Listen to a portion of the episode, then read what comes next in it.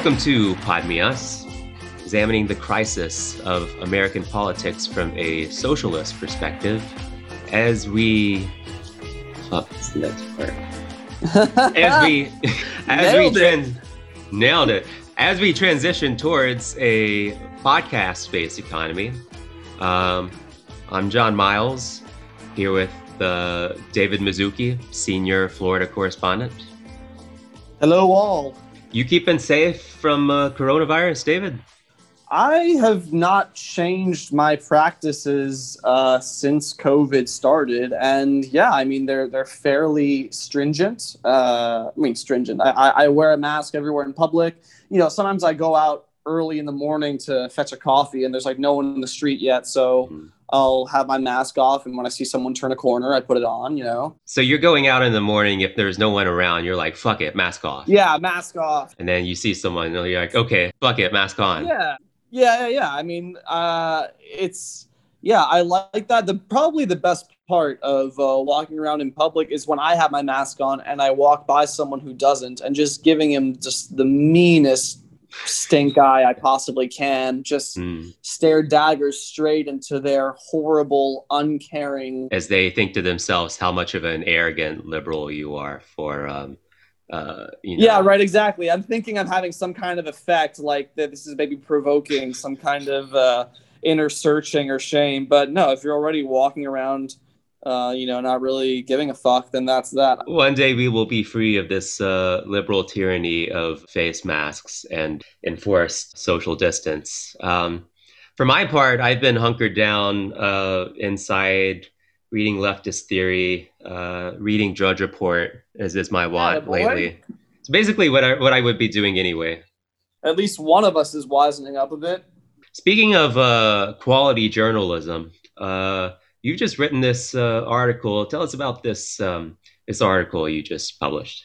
So I write for this um, Italian American uh, news blog called La Voce di New York, and uh, it's uh, it's great. Uh, I really I I think the outlet's pretty cool. It's it's rather niche, given that you know Italian isn't exactly like a diaspora language like uh, Hmm. like uh, Spanish or French, where you could have like people from a bunch of different countries reading it. It's probably you know Italians in Italy, Italians abroad, Italians in the states, and anyone who's interested in reading articles catered to Italian, also written in English. Uh, There are a lot of Italian, you know, issues really to, to be talked about.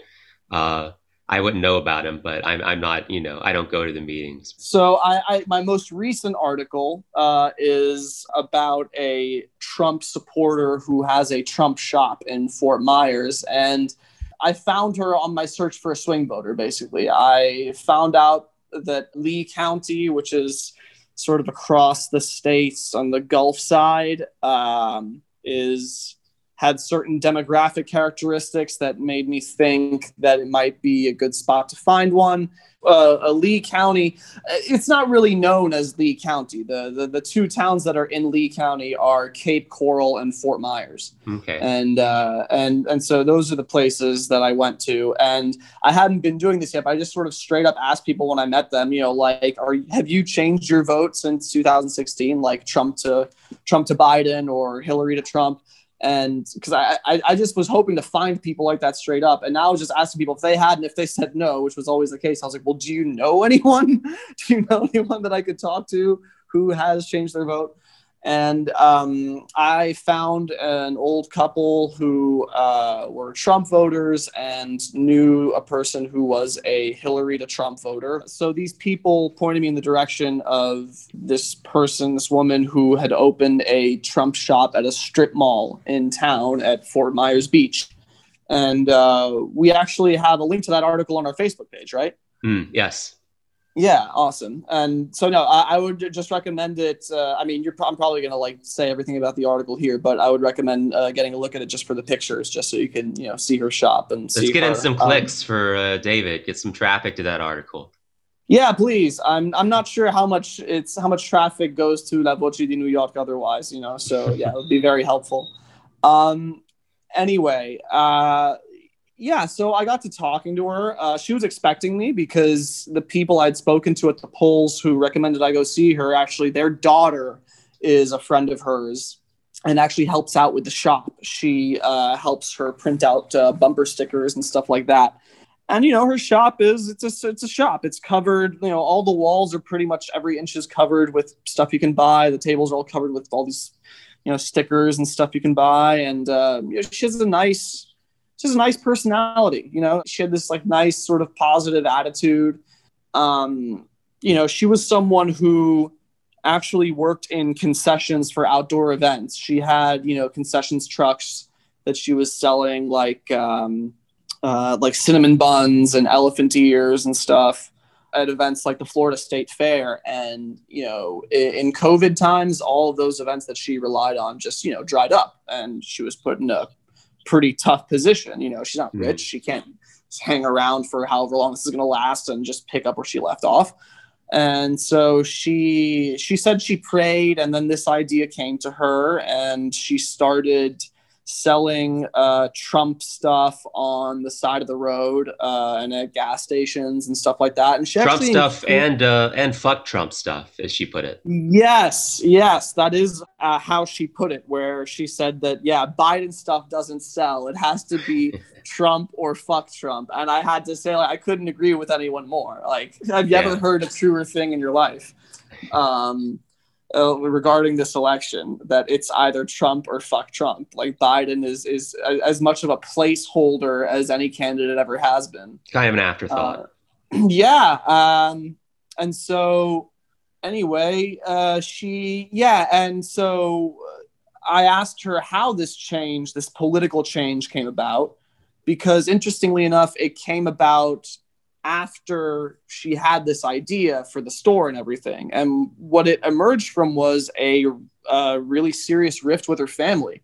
She uh, got onto a Zoom call with them that she thought was just sort of a routine kind of, you know, everyone getting on the call and checking in on each other. And she noticed that there were way more relatives than usual on this call. And she told me she she was like, "Wow, uh, you know, what's going on? Who's on drugs? Like she thought she thought it was an intervention. and it turned out as an intervention for her because her family, she singled out her sister in particular and and some cousins uh, were were saying that she was selling antichrist stuff.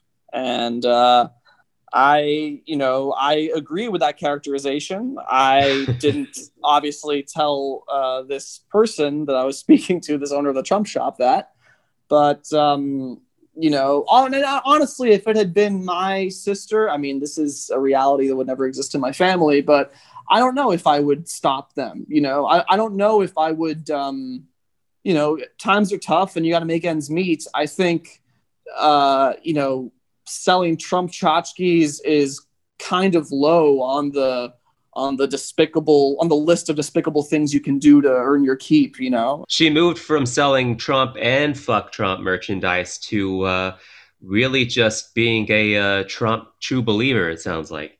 Yes that's what happened. After this she says that this call was really a, a crossing of the rubicon for her that you know uh, she uh, that was when she decided that her family was was brainwashed kind of and that you know they had been they had been taken in by by socialists ideas she said that's socialism mm. you're trying to tell me what i can and can't sell that's socialism mm. and mm. um i wouldn't say that's socialism but you know I, it is certainly against a, a certain kind of uh, capitalistic ethos that she has lived by and that she thought that her family was living by and um so that was I. It, we didn't really get into the details of it. But I'm assuming that that is when uh, you know the fuck Trump merchandise uh, came off the shelves. Oh, and also about her store, she was selling stuff on the side of the road and at gas stations, and you know the cops kept getting called on her. You know, uh, hmm. people were were calling for code violations. You know, you need permits for this kind of stuff or whatever. And she ended up trying to jump through the hoops and get the proper licenses and stuff and the sickened the cops, lib uh, socialist secret police on her. Yeah, yeah. I she, she says the liberals called them. The liberals called them, and I, and I asked like, "Oh, do you do you actually know who called specifically?" And she said, "No, she doesn't." But like, you know, come on, it's the liberals, you know. Um, and so, I mean, I I appreciated this kind of tenacity about her. You know, her her main gig gets fucked over by COVID. Okay, she comes up with something else. Oh no, these fucking people call call the cops for code violations on her five times. She, you know, gathers her resources to get a brick and mortar store. I'm like, I'm, I, I, I appreciate this in her. And I'm like, good for you. You know, like you, you're, you're, you're doing the thing and you're, and you're, and you're overcoming some obstacles that would definitely turn other people away, you know? And, well, well, she's telling you about her political transformation. Um, yeah, I think I think this is what we call the zeal of the convert. Uh, she's getting involved in these kind of pro-Trump groups online and uh, these kind of conservative groups, and she is. I mean, she's made a lot of interesting. Um, she's made a lot of interesting uh, observations here. For instance, you've got these three red lines in the you know Biden Harris logo now, most yes. people might look at that and say that's clearly that's just like a reference to the American flag. These red I mean, the stripes. stripes. We there's, have red and white stripes on our flag, for fuck's sake. Yeah, but there's clearly something, and I didn't, you know, I wouldn't have picked up on this, but there's clearly something much more sinister there.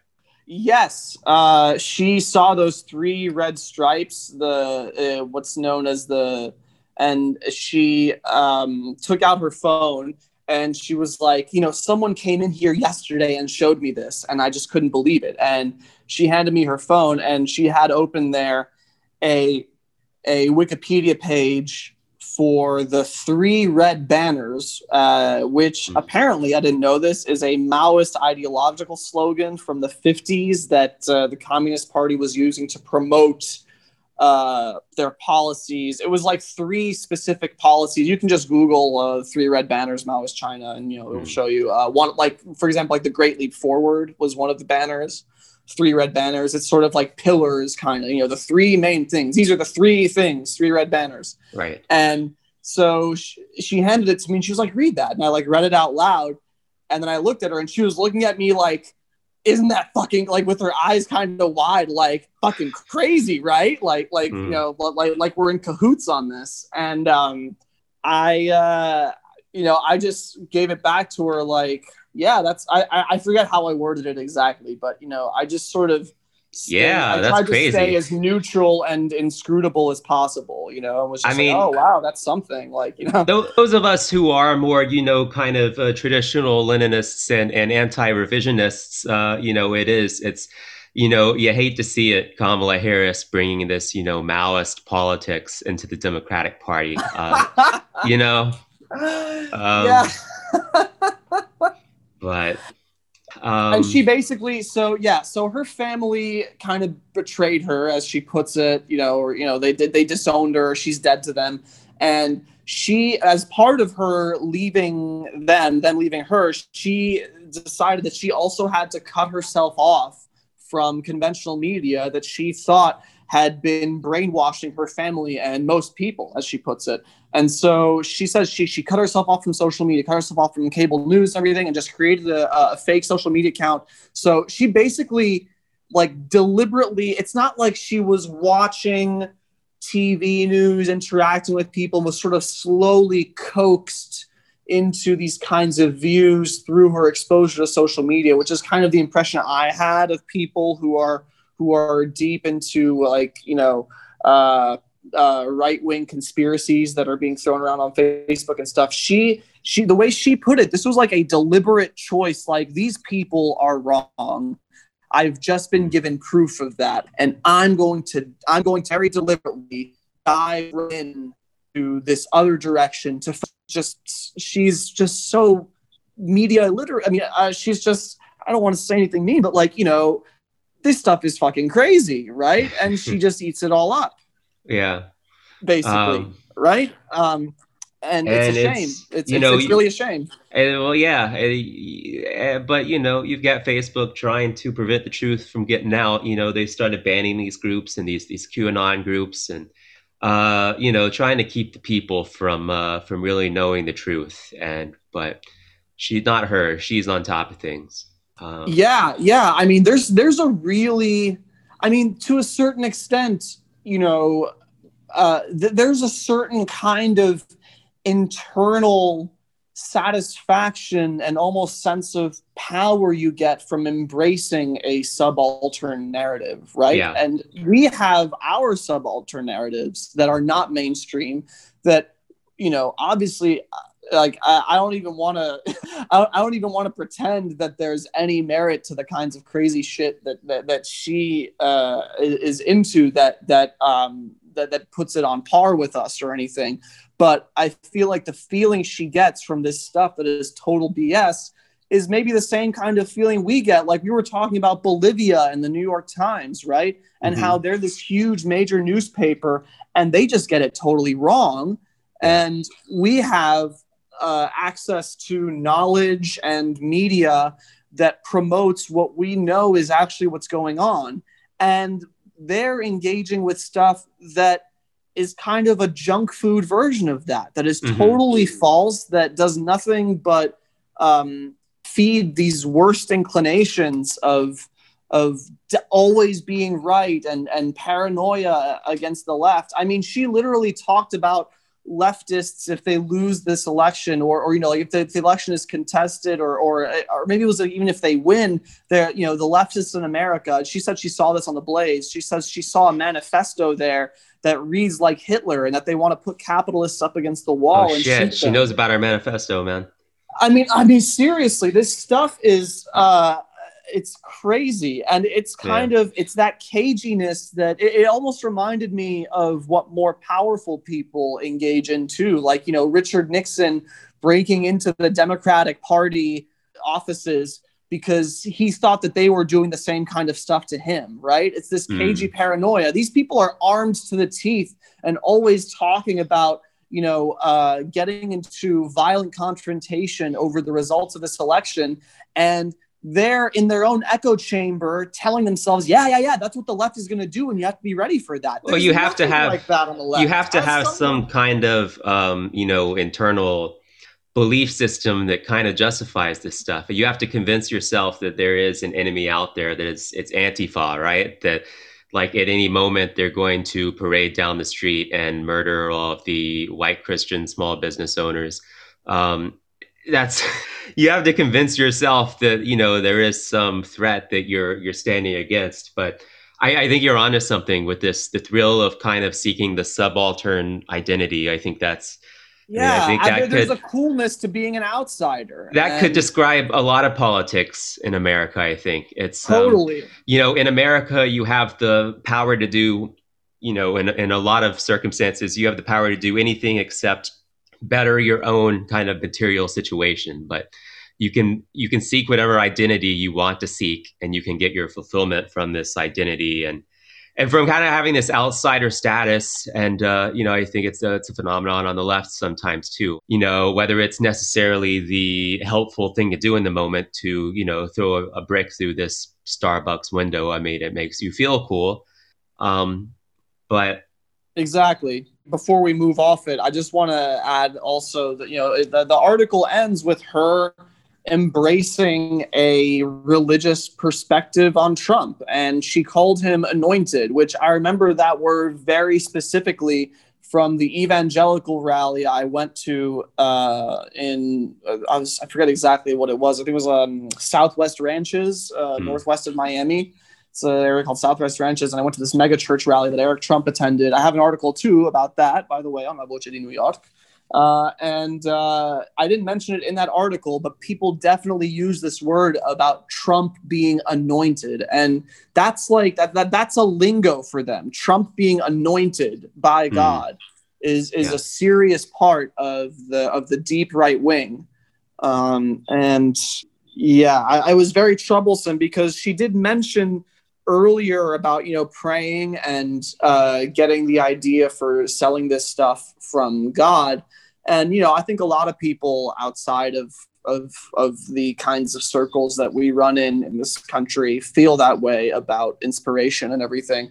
But to to hear her talk about Trump not just as a good politician and someone she likes, but as actually anointed in some kind of religious way really bummed me out, really disappointed me.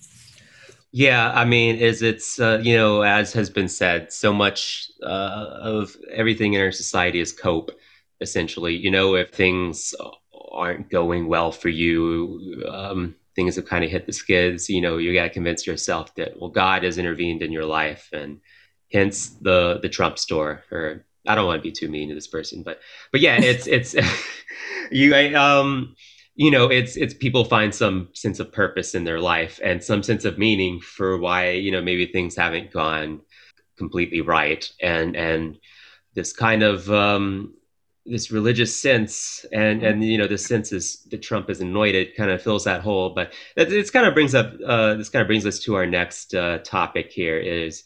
And you said that uh, the people who directed you to this person, they thought the choice issue had kind of um, helped turn her to this kind of right wing perspective. But I mean, that's something that is obviously in the news now. Um, we've got this uh, Amy Coney Barrett, who has just recently uh, oh. is now going to be on the Supreme Court, the now heavily conservative Supreme Court. And um, this is a watershed moment for the uh, Christian evangelical right in our country, for who uh, choice is the number one issue, for who abortion is is the number one issue above all else. Um, she has been confirmed to the Supreme Court now. Um, this really just kind of I think there is a lot to be learned here. You've got this evangelical Christian right that really is able to punch above their weight. Um, you know, you don't have a, a, majority of people in the United States who believe that abortion should be banned, although these people are. I mean, it is becoming kind of frighteningly more common. These these people have continued to make their case, and um, but this segment really is able to punch above their weight. They're a minority, and yet they're a very loud minority. They think of themselves as the silent majority. I don't think they're a majority, but they are able to, through their persistence and and through the noise that they create, are able to uh, have a lot of influence in our politics. I wouldn't discount the effect of uh, there's the there, there's the Christian right that is very happy to see Amy Coney Barrett there and everything, but you look at the forces that specifically uh, that specifically are responsible for the placement of these judges, these mm-hmm. uh, these organizations like the Legal Action Network, the uh, Federalist Society, which has been you know, used to be considered a shadowy group, and then all of a sudden Republicans just started talking about it publicly, like, oh, we're just gonna we're just gonna look at the list that the Federalist Society puts out, you know, yeah. pick someone from there. And yeah, the fact is that those organizations are um, are not funded by religious organizations; they are funded by the Koch brothers. And I'm not even just and it's the koch brothers and others like them but also very specifically the koch brothers period i mean the amount of money that the koch brothers put in to each of these organizations. We're talking about tens of millions in each of them. They because they have the, these sorts of uh, like shell game kum matryoshka doll organizations that are like uh, all like money coming from all these different organizations with different names with uh, where you don't know where where the money is coming from them and it turns out whenever investigative journalists look into it, so much of it goes right back to the Koch brothers and other high net individuals, but very yeah. specifically them. And I mean, it's like, you know, when PBS a few years ago, maybe it's more like five, six years ago, they wanted to do a, a documentary about money in politics and they went to a political convention. What in trying to make a documentary about money in politics, it turned out they realized this isn't a documentary about money in politics. This is a documentary about the Koch brothers. Like it's it, it is them more than anyone. Yeah, and that is very much reflected in this Supreme Court push uh, with these with, with the kinds of candidates that that they put forward through uh, the Federalist Society and uh, other organizations, and the kinds of and the kinds of suits that their organizations bring that you know are basically lawyers out in search of plaintiffs of certain kinds that then try to get those cases in front of judges where sometimes they even ask to lose so that they can appeal and go to a higher court and have a more broad ranging uh, you know effect uh, well it's you see that, that happens all the time you've got chevron who is uh, bringing the scientists to court uh, over this uh, just this issue of Chevron just absolutely trashing the environment in Ecuador, and and Chevron able to get it before a sympathetic judge. you know, the strategy has really borne fruit, uh, getting these pro corporate right wing judges uh, in places of influence. And it's, yeah, you're right. It's the Koch brothers and, you know, a few prominent people, Sheldon Adelson, but um, the yeah, Koch brothers who, who really just represent the, uh, just the right wing fringe in this country. I mean, they, they ran on the libertarian ticket for president once on a platform of, uh, getting rid of Social Security, getting rid of Medicare, um, getting rid of, of basically just about any government program that redistributes wealth. I mean, these are people who are the sons of an oil baron who made his fortune selling oil technology to the Ruskies. Okay. They're yeah. Like, the, well, like, and to the Nazis elder. too, if I'm not mistaken. They like played both sides. The Bush family did much the same thing. Um, yeah, absolutely. They, they, these are the kinds of uh, of characters who there there's no like I think there's a, a lot of people, especially people with these kinds of resources, where at some point you have the amount of resources to fight it where it's just a matter of you organizing it in the right way. And it's like yeah. you know they're, they're they're living out that that you know Ayn Rand fantasy of who's going to stop me. And yeah. and, and i think there's like a certain rush to them personally of of bending institutions that represent millions of people that represent whole countries. I think and on some libidinal level they literally get off on it it's yeah honestly. perhaps i mean it's um you know it, it might not be that's so the only way i can that's the only it, way i can attempt to understand it it might yeah. not be so easy to get off on anything when you're sheldon adelson and, and you're that old but so, people, so this so this is what does it for them right these these people they they you know they bend the law to their will and you know also just often ignore it in the short term until they're able to bend it to their will I mean, you saw that with Uber moving into every city and just, you know, ignoring in New York and everywhere else all of the legislation that was put in place to uh, regulate this kind of thing and to protect yeah, the taxi, taxi industry. Sure, yeah, and yeah. to protect to protect people's livelihoods in the taxi industry. Um, yeah. But it's we are going to talk about. Um, yeah, if it were up to Uber, I bet you. I bet you what's next for Uber is that they're going to come after the whole driving licensing uh, to begin with, and we're going to have fucking like six year old Uber drivers. I mean, it's it's. I read somewhere the the average amount of time someone is a driver for Uber is one year because that's exactly how long it takes to realize that you're basically getting fucked in terms of taxes as a independent contractor with Uber. Of course, it's, it's a bad deal. Uh, yeah, it's a good it's deal your, for Uber. It's your fucking. It's your car. It's your wear and tear. It's your gas. It's your insurance. It's your fucking everything. And, yeah. they, and they and they pay fucking pennies. Yeah, it's and they they they take none of the risk, and uh, you know it's it's socializing the risks and um, you know taking the gain for themselves. But we were going to talk about how did we get here? Um, you know, with this heavily right wing Supreme Court and the right wing just bending uh, the law and all other institutions to their will, and it's. I mean, I guess it depends on how far back you want to go. Uh, yeah, you served you know, this one up. I want, I want to, I want to hear uh, your opinion.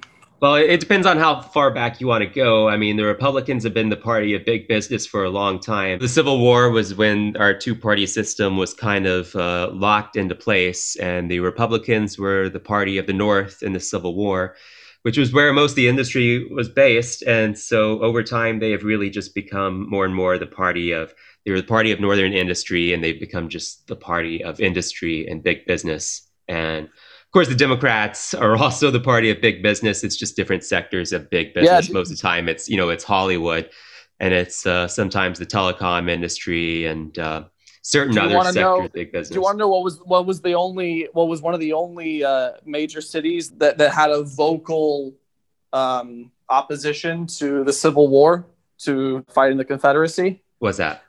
New York, baby. Really? Of course. Yeah. Where do you yeah. think all the freaking slave owners stashed their money? We yeah. had the banks. We had their money. We liked it.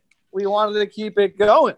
Yeah. Well, the Republican Party did very quickly become, uh, you know, they were the party of Reconstruction uh, very briefly, but then they just became the party of big business. And, you know, at some point it wasn't good for business to carry on with Reconstruction. You know, it was better for business to just let things slide with the South. And, uh, and, you know, for decades we were set back because racism was really just, uh, you know, the racism of, of, Jim Crow really was locked into place, and it was several decades before we would begin to climb out of that. Um, but yeah, you tell why, why? How did we get here, from your point of view? Oof, yeah, I mean, you you went way back. I mean, I kind of when, when, we were talking about what to do for this show, I kind of stressed that I wanted to talk about the, let's talk about the origins, and I mm. didn't necessarily, I didn't go as far back as the Civil War. Uh, but maybe I should. Yeah, you kind of you totally one up me there. really no, I mean, one up me. Um, it's a long story. So, yeah, exactly. It's a long story. It's uh it's a question of money and material resources. And you know, as the Democratic Party has moved to the center the right, let's say economically, uh union leadership and, and union engagement has just crumbled in this country. And that is you know where the democratic party used to uh, be funded was from unions. I mean now it's all of these regulations and attempts to regulate money in politics have gone by the wayside. Even if the union movement were still strong it would just be you just got a tidal wave of corporate cash flowing in now and I think this has mirrored, you know, the, the base of the Democratic Party is essentially has moved away from unions and the working class, and it's moved towards the academy. You know, as the Democrats have moved to the center economically, they've remained on the left in terms of social issues. And, you know, people like you and me who went to college, we tend to agree with uh, the progressive take on all of these social issues. But um, it, the base of the Democratic Party is in the academy, it's in educated people. And I think it's for that reason that that's the kind of case that we make to people. It is an educated, kind of logical case. We don't make an emotional appeal to people, which I think is is you know, I think when the left, you know, broadly defined, uh, has succeeded in the past, it's been because they've made that emotional case. It was this moral case. We had to elect Obama to uh, right the historical wrongs of racism in our country. We elected LBJ because he made a moral case about eliminating poverty, and, and FDR made a moral case. It's, you know, Democratic Party doesn't do this anymore. It's these, you know, Vox.com explainers and this uh, kind of uh, you know, this logical, empirical, um, you know, kind of uh, you know, logos type argumentation. Yeah, you see, you see that from the you see that from the likes of progressives, which is promising, and we need that kind of conversation, that kind of discussion to be expanded. I'm reminded of uh, of AOC when she was she made this great very simple accessible argument about you know the problem with private health insurance and how you know when it comes to your health you know you're willing to pay anything to save your life and so that's not right it's not yeah. right to put people in a position where they where, where they're willing to g- give up absolutely anything because you're holding their life in the balance. That that is a very accessible and you know an ethos argument as you put it. And but you know if you're taking money from health insurance companies of course you can't make it. And you have to right. prevaricate on all kinds of uh, bullshit half measures instead. The genuine left in the democratic party you know to the extent that it exists is starting to make these arguments. And that is you know that's as like as as socialists you know it comes back to a materialist analysis. It comes back to a question of where is the money where's the resources where's the material power? And that's with the right. Um, and and that's that's why the that's why the conservative right has succeeded. Um, if we're going to combat that first of all we need a broad emotional appeal that's going to win support. And that is you know it's it's socialism uh, you know, if we're going to have any chance at all of beating back the right, it's because we're going to make the socialist case and we're going to make this broad, appealing case to people that we want to make your lives better.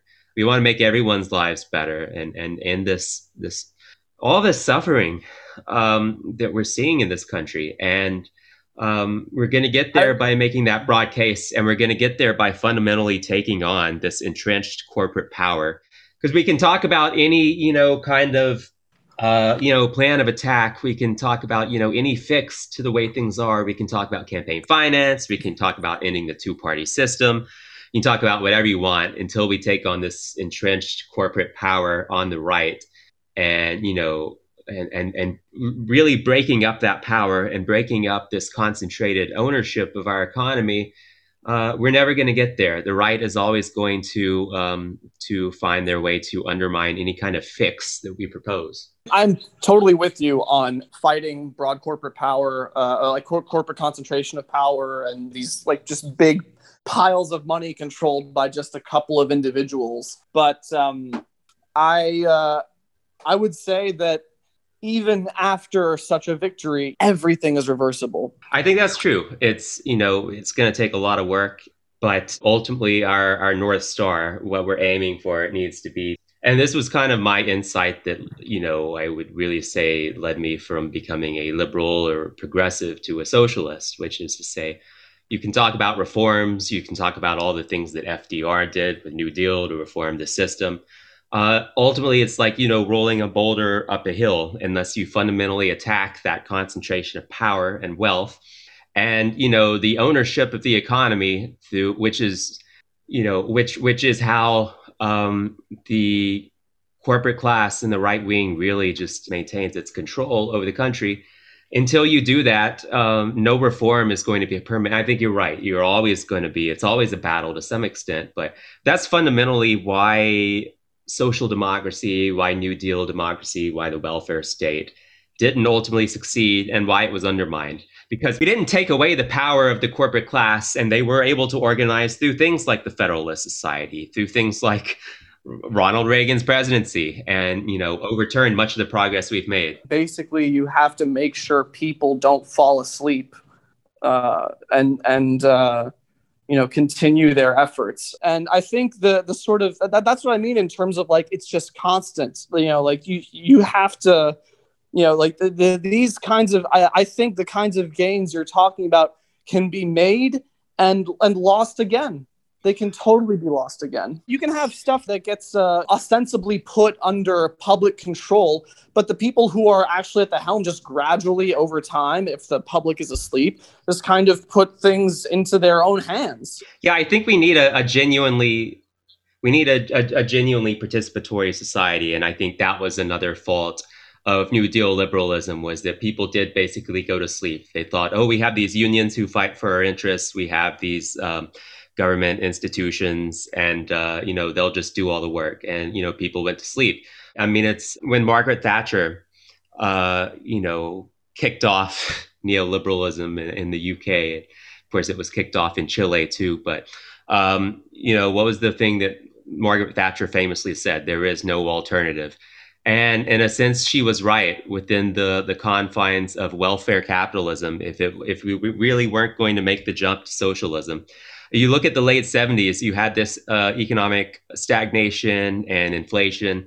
And you know, big business was really facing a crisis of profitability. Uh, unionization was really cutting into their profitability, and it was um, it, was a difficult economic situation for private business. And so, what needed to happen at that time was, well, we needed to start to uh, take another look at this system of private business. We know we need to make a revolutionary case for socialism. The Democrats and and the the center left progressives at the time weren't making that revolutionary case. And so it was the right that made the revolutionary case. And we fell back into uh, laissez faire capitalism and neoliberalism. So until we move to a real kind of socialism and you know we really attack the power of the corporate class at its roots, then um, you know? And that's a lesson that we need to learn you know? Bernie talks about this kind of new deal liberalism and, and moving back to a new deal ethos and sense of things. But